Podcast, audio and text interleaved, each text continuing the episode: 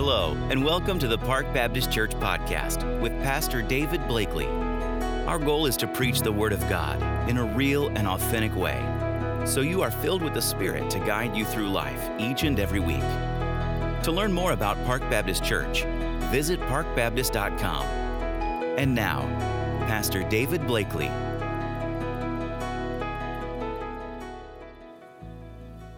Well, good morning again. We have three parts to our identity. Um, and, and by that, there are really three aspects that make up who we are.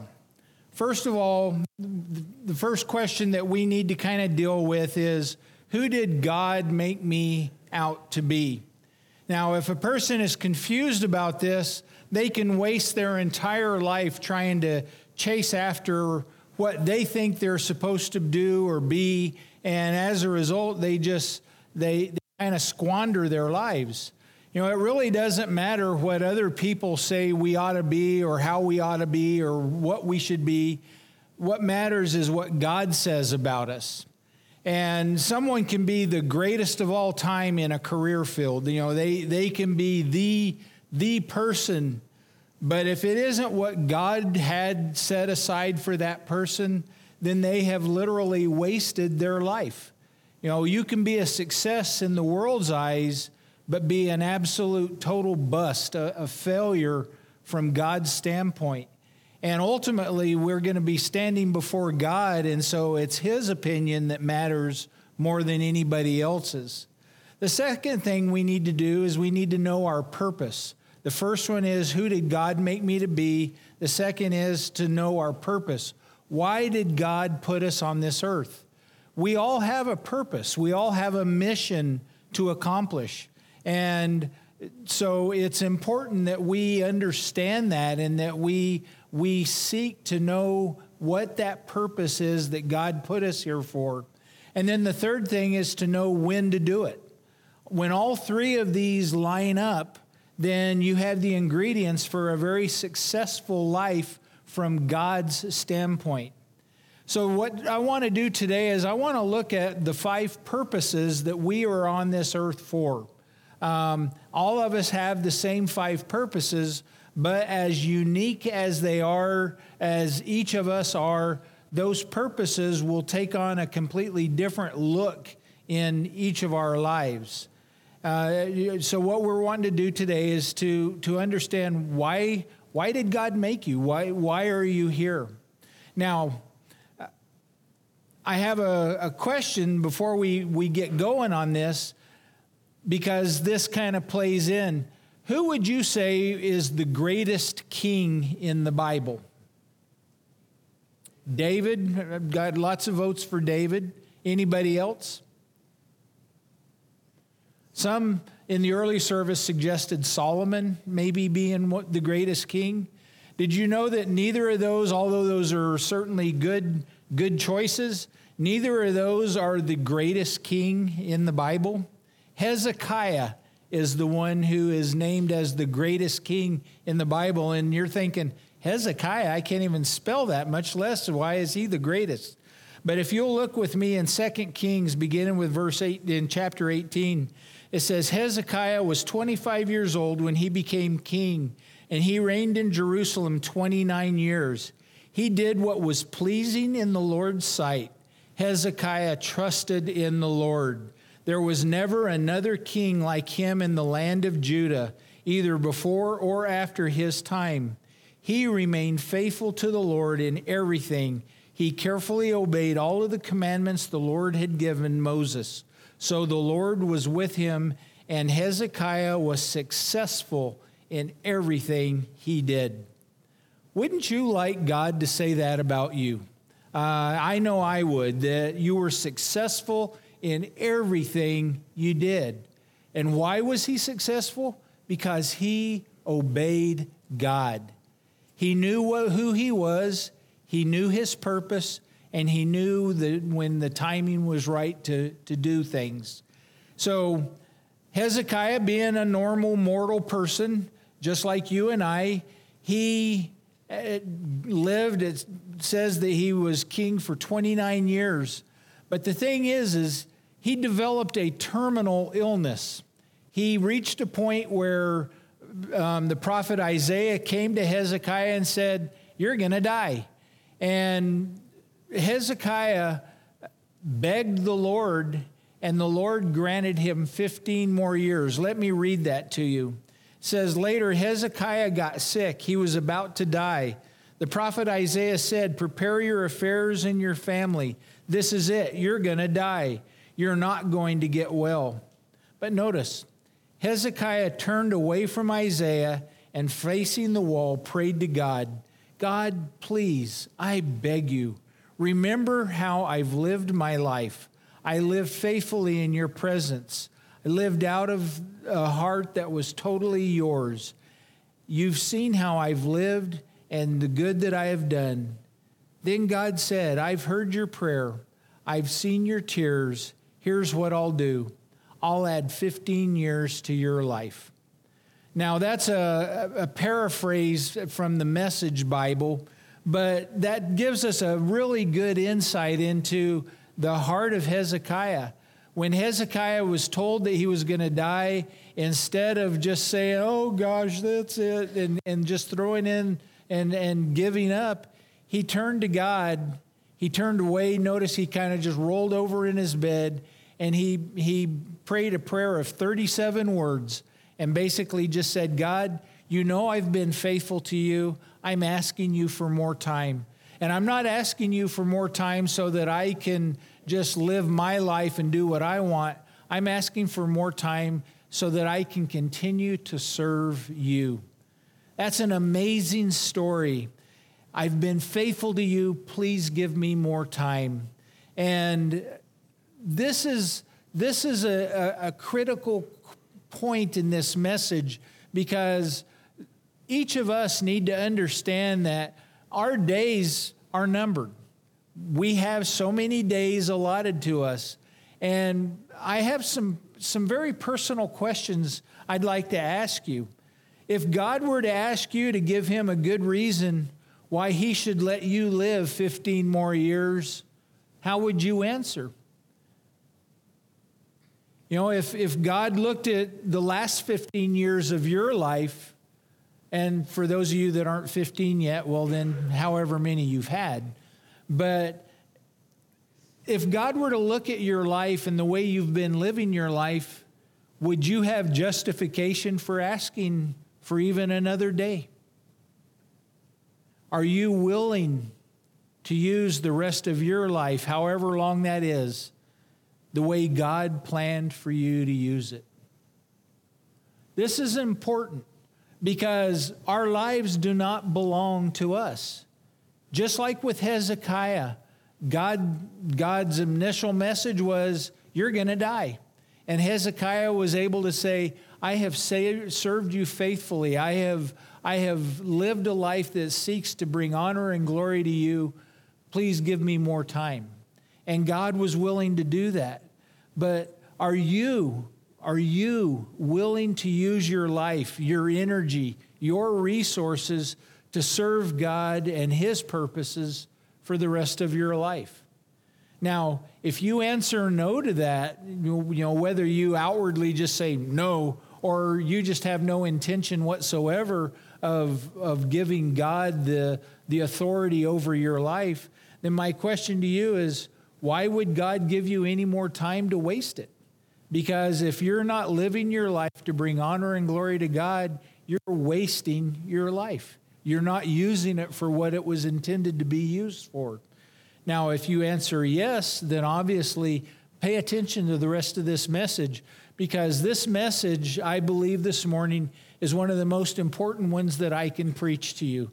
Uh, it is. It has more with how to live the rest of your life than anything else that I could say to you. There are some other verses from the New Testament that kind of convey this, this same thing. Ephesians 5, begin with verse 15. Be careful how you live. Live wisely, not foolishly. Make the most of your time and take every opportunity to do good because evil is everywhere. Don't live carelessly without thinking. Instead, make sure you understand what the Lord wants you to do with your life. Are you doing those? In, in that text, there are five, five principles that we should be living by. We should be careful in how we live.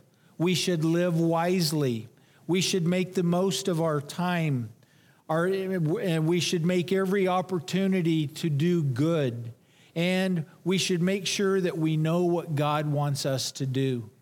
These are all so very important and they're so critical to our, our lives that we shouldn't just be bebopping through life, just kind of, oh, well, whatever, I'm just going to take today and see what happens. That shouldn't be the way our, our lives are. We should be living a life that is intentional, that is directed, that is aimed. 2 Timothy 2:21 says, "If you keep your life clean from sin, you will be an instrument that God can use for his highest purposes." I want that. I, I want that in my own life. I, I want to be an instrument that is used for God's highest purpose. And I hope that that's kind of your, your mindset as well. And how do you how do you make sure that you will be an instrument used for God's highest purpose? By keeping your life clean from sin. We need to understand that all of us are going to be used for God's purpose. Pharaoh was used for God's purpose. Pharaoh wasn't too excited about how he was used for God's purpose when God made an example of him. But we need to understand that God will use us and if we keep our lives clean from sin, if we keep our lives ready, spiritually prepared, so that, that we're available to God, then God will use us for His highest purpose. Well, let's look at how God wants to use us. And again, there are five, five items that we're going to look at here um, that basically explain how God is going to, to use us or how He wants to use us. First of all, God wants me to center my life around Him. God wants us to love Him, and He wants us to be focused on Him. God wants us to have a friendship with Him. Uh, God wants us to be loved by Him.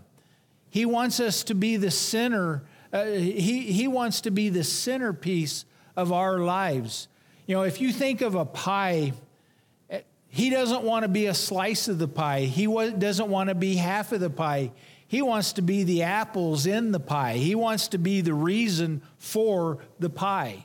All right? He doesn't want to just be a sliver or a slice or a piece here or there. He doesn't even want to be à la mode. He wants to be the pie, okay? Um, I always talk about food and get you all hungry.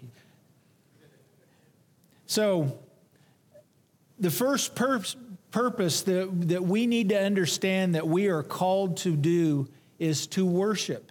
Now, we are in a worship service, but I talked earlier about the standing ovation analogy that a, a worship service is, is where we all come together for the specific purpose of worshiping God. But anytime, anytime you are focused on pleasing God, then you are worshiping Him. Anytime you are looking to Jesus rather than focusing on your problems, then you are worshiping Him. All of us have something that we are focused on. All of us do. And if you are focusing on God, then you are worshiping Him. But if you are focusing on something else, then that's what you're actually worshiping. Most people think about themselves more than anything else. You know, they're, they're constantly self focused. But you might be focused on your career. You might be focused on your family. You might be focused on money. You might have a hobby that you're particularly engaged in. And so you're thinking about your hobby all of the time. Anything that you focus on and think about more than God, the Bible calls that an idol. And the Bible has some pretty serious things to say about what happens when we make idols. Thou shalt have no other gods before me, is what the Bible says.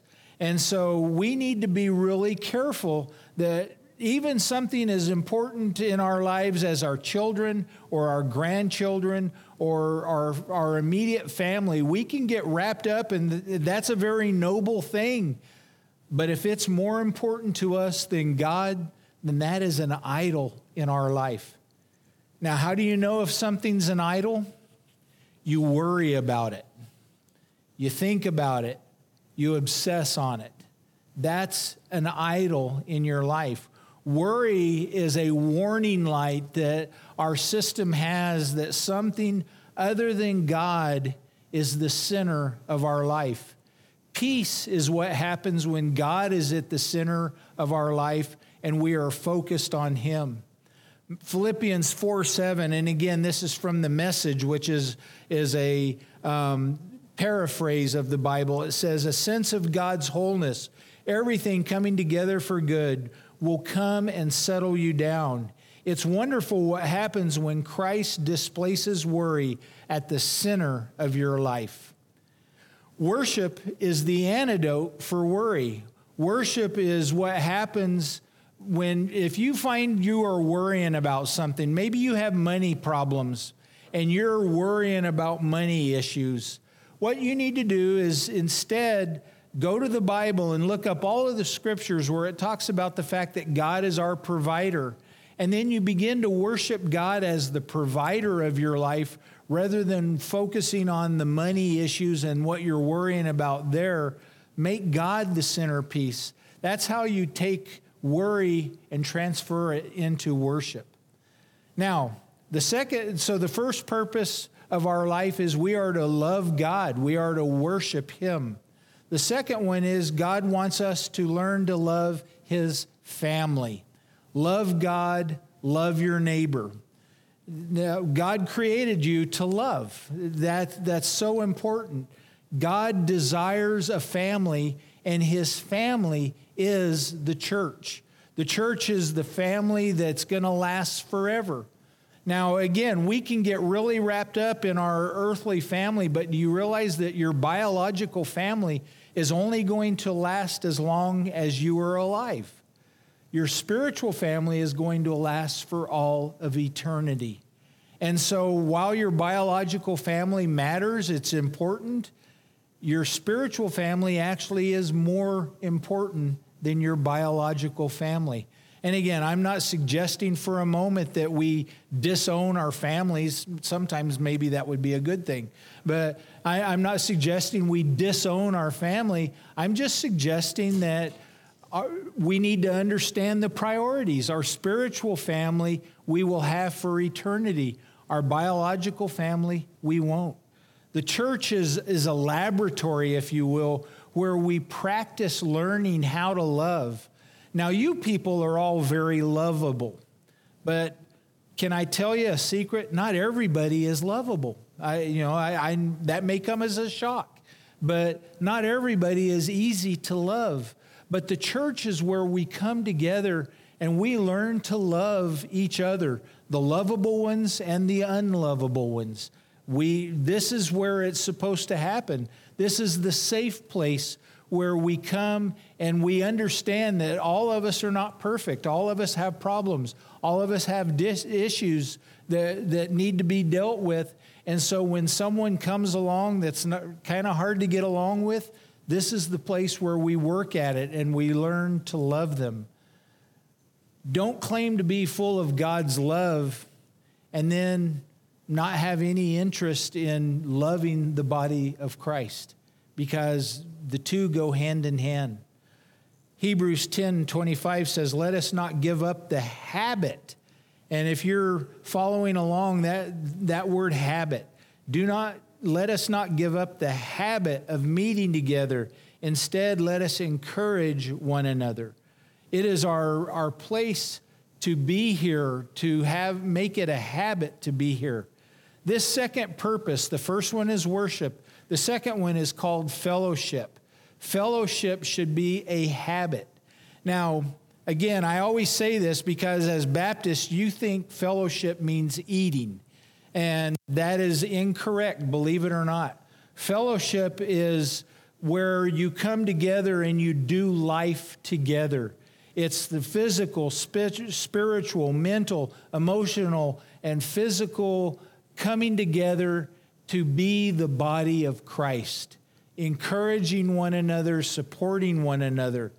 In Acts chapter 2, it says, Those who believed were baptized and added to the church. They joined with other believers and committed themselves to the apostles' teaching and fellowship. They worshiped together regularly at the temple and they met in small groups in people's homes. Now, notice the order that they that I just went through on those. The first thing is they they believed in Jesus. That's the very first step to becoming a part of the family of God is you believe in Jesus. The next step is they were baptized. That's they came into the fellowship of Christ. The third is they they joined with a church family. They became a part of, of a church. This would be a good one if you're not a member of Park Baptist Church, membership matters. It really does. It, it's a it's the way you say, I'm committed to serve, I'm committed to belong. I, I believe in the direction that the church is going, and we want to be a part of it. That, that's what membership is all about. It, it's not about numbers, it's not about you know, boasting or, well, I'm a member of Park Baptist Church. That, that's not the point whatsoever. It's the way you say, I am invested, I am committed. Then you commit to regular worship. That was the next step. They, they were meeting at the temple and then they, they finally they were in small groups. They were connected to, to worshiping in, in people's homes. Now, my question for you at this point is which of these steps do you need to take? Maybe somewhere along there you've committed to Christ and you've been baptized, but maybe you haven't yet joined the church. Or maybe you've joined the church, but you're not really committed to regular worship. You, you're kind of hit and miss. Or maybe you're very faithful to worship, but you're not invested in a small group yet. Think about it, pray about it, and say, God, how would you have me be more involved? So, worship, fellowship, the third thing God wants you to be involved in is He wants you to cultivate your spiritual maturity. In other words, to grow spiritually, to grow to be more like Jesus. It's wrong, it's abnormal to remain spiritually immature. Know, we are to be thinking, feeling, growing, acting more and more and more like Jesus. That's, that's, that's our calling. Hebrews 6 1 says, Let us go on and become mature in our understanding as strong Christians ought to be. This is called discipleship. And this is, this is so critical. You begin by you center your life around God, which is worship. And then you practice loving God's family, which is fellowship and then you grow spiritually to become more like Jesus, that's discipleship. A disciple is a student, a learner in God's matters. Uh, you know, the, one of the problems that, that happens in churches, and again, we Southern Baptists are especially bad at this area. People grow older physically, but they don't grow spiritually. If you are not actively working to grow spiritually, don't assume that you are spiritually mature. Uh, it, it, doesn't happen. A follower of Christ who doesn't grow is, is really a, a tragic event. Um, most of the harm that comes to the body of Christ comes from immature Christians.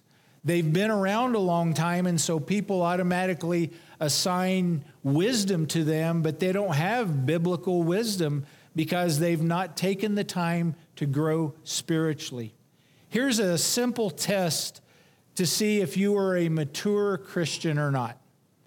Can you explain to someone how to be saved?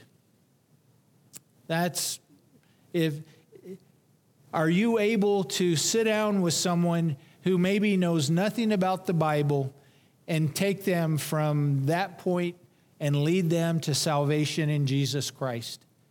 If you can do that, then I would say you're on the right track. You are growing to be a spiritually mature Christian. But if you can't do that, if you're sitting here going, "Oh, I maybe I'll ask them to come to church with me and maybe the preacher can do it." If that's if that's your answer, then I would suggest that you are not a mature Christian. Hebrews 5:12 says, "By now you should be teachers. Instead, you still need someone to teach you." Maturity in Christ leads you to be able to minister to other people. God wants you to be engaged in learning more about Him. That's part of the worship aspect. The more you know about God, the, the more you study, the more you feed yourself, the more in love you will become with Jesus. You know, New Year's is all about getting physically fit. You know, I'm going to make resolutions that I'm going to eat right and I'm going to exercise. Well, how about this year we get spiritually fit?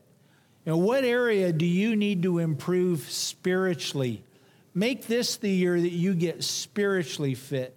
Maybe you need better understanding of the Bible. Maybe you have a particular temptation that's you know, constantly tripping you up, or uh, maybe you need to learn to trust God by faith better, or um, maybe you just need to be more disciplined to stay stay on track and do what needs to be done.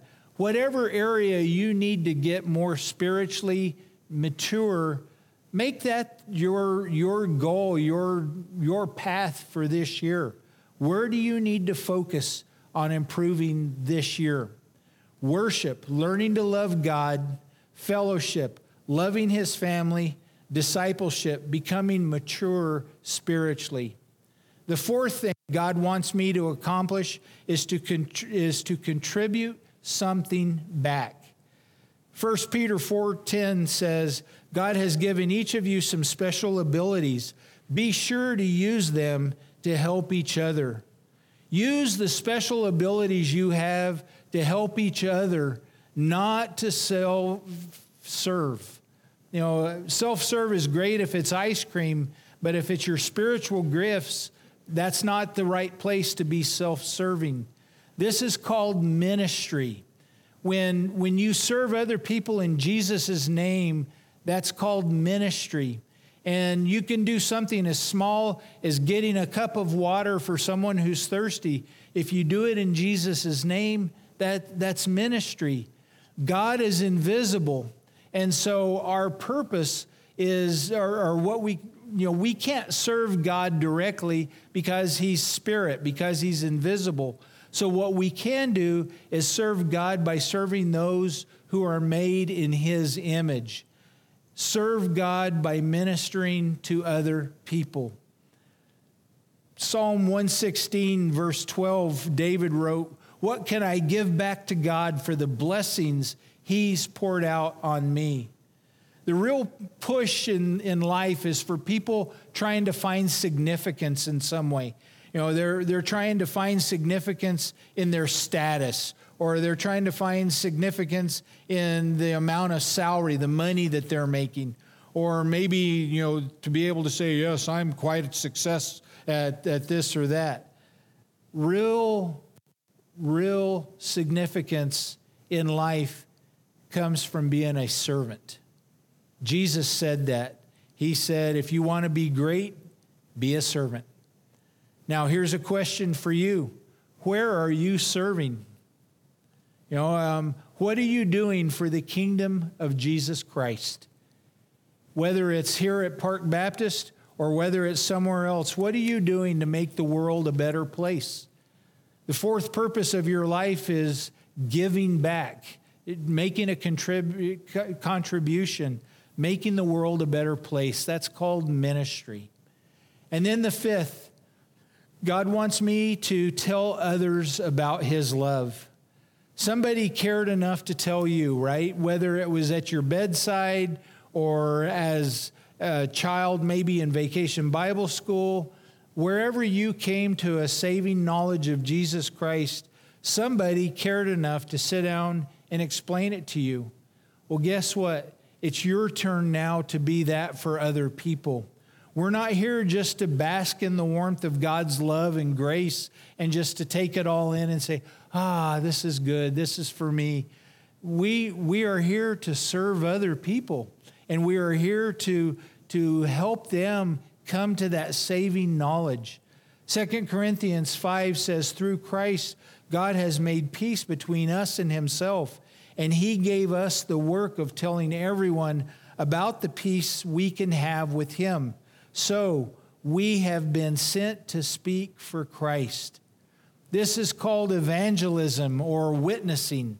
And it is one of the things that God, one of the purposes God has placed us on the earth for. Uh, 2 Corinthians 6 1 says, In our work together with God, we beg those of you who have received God's grace not to let it be wasted. If you are, if you are a follower of Jesus Christ and you are not telling other people about Jesus, you are wasting the gospel. You are, you are squandering the opportunities and the time that you have. A witness is someone who speaks to what they know. You know, in a courtroom, you have prosecutor and defender and jury and all of these other people, but you are a witness. Your only job is to tell what you know. You don't have to do any of the other jobs. You just say, This is what Christ has done in my life. This is what he has uh, had, how he has helped me. Every person you know is either headed to hell or headed to heaven. Every single person you know. You have a responsibility to tell people the good news. It's criminal to keep silent. Tell them that their past is forgiven, that they have a purpose for living and that they have a home in heaven. But if people don't know about it, if no one cares enough to talk to them, then that is criminal when you know the truth and you don't share it. If we're not willing to share, then what good are we on earth? Honestly, you know, if, if we know the truth and we're just sitting here with our mouths closed, then why, did, why does God keep us alive? What's the point? Then there's two ways that you can share. You can obviously share by telling people the good news about Jesus, and you can also share by the way you live. Don't be a hypocrite. In other words, if you say that you believe in God and you are a follower of Jesus, then live your life in a way that looks like that. Don't, don't say one thing and act another way. You know, who do you know that if they were to die today, to the best of your knowledge, they would probably go to hell? All of us know at least one person like that. So if you know someone, who is that person? In your mind, name their name right now. I would even encourage you to write their name down because guess what? That person is your mission filled. You don't have the right to opt out. If you are a follower of Jesus Christ, you're responsible for that person. And maybe you're sitting here going, I, I don't even know where to begin. Well, tonight at six o'clock, I'm going to be teaching on how to pray for the unsaved. And I'm going to just it'll take maybe 30, 40 minutes, but I'm going to just teach on how to pray for unsaved people. And you can come, and when you leave tonight, you'll know how to pray for them. That person that you are thinking about, they need to know Jesus. And it's your responsibility to help them.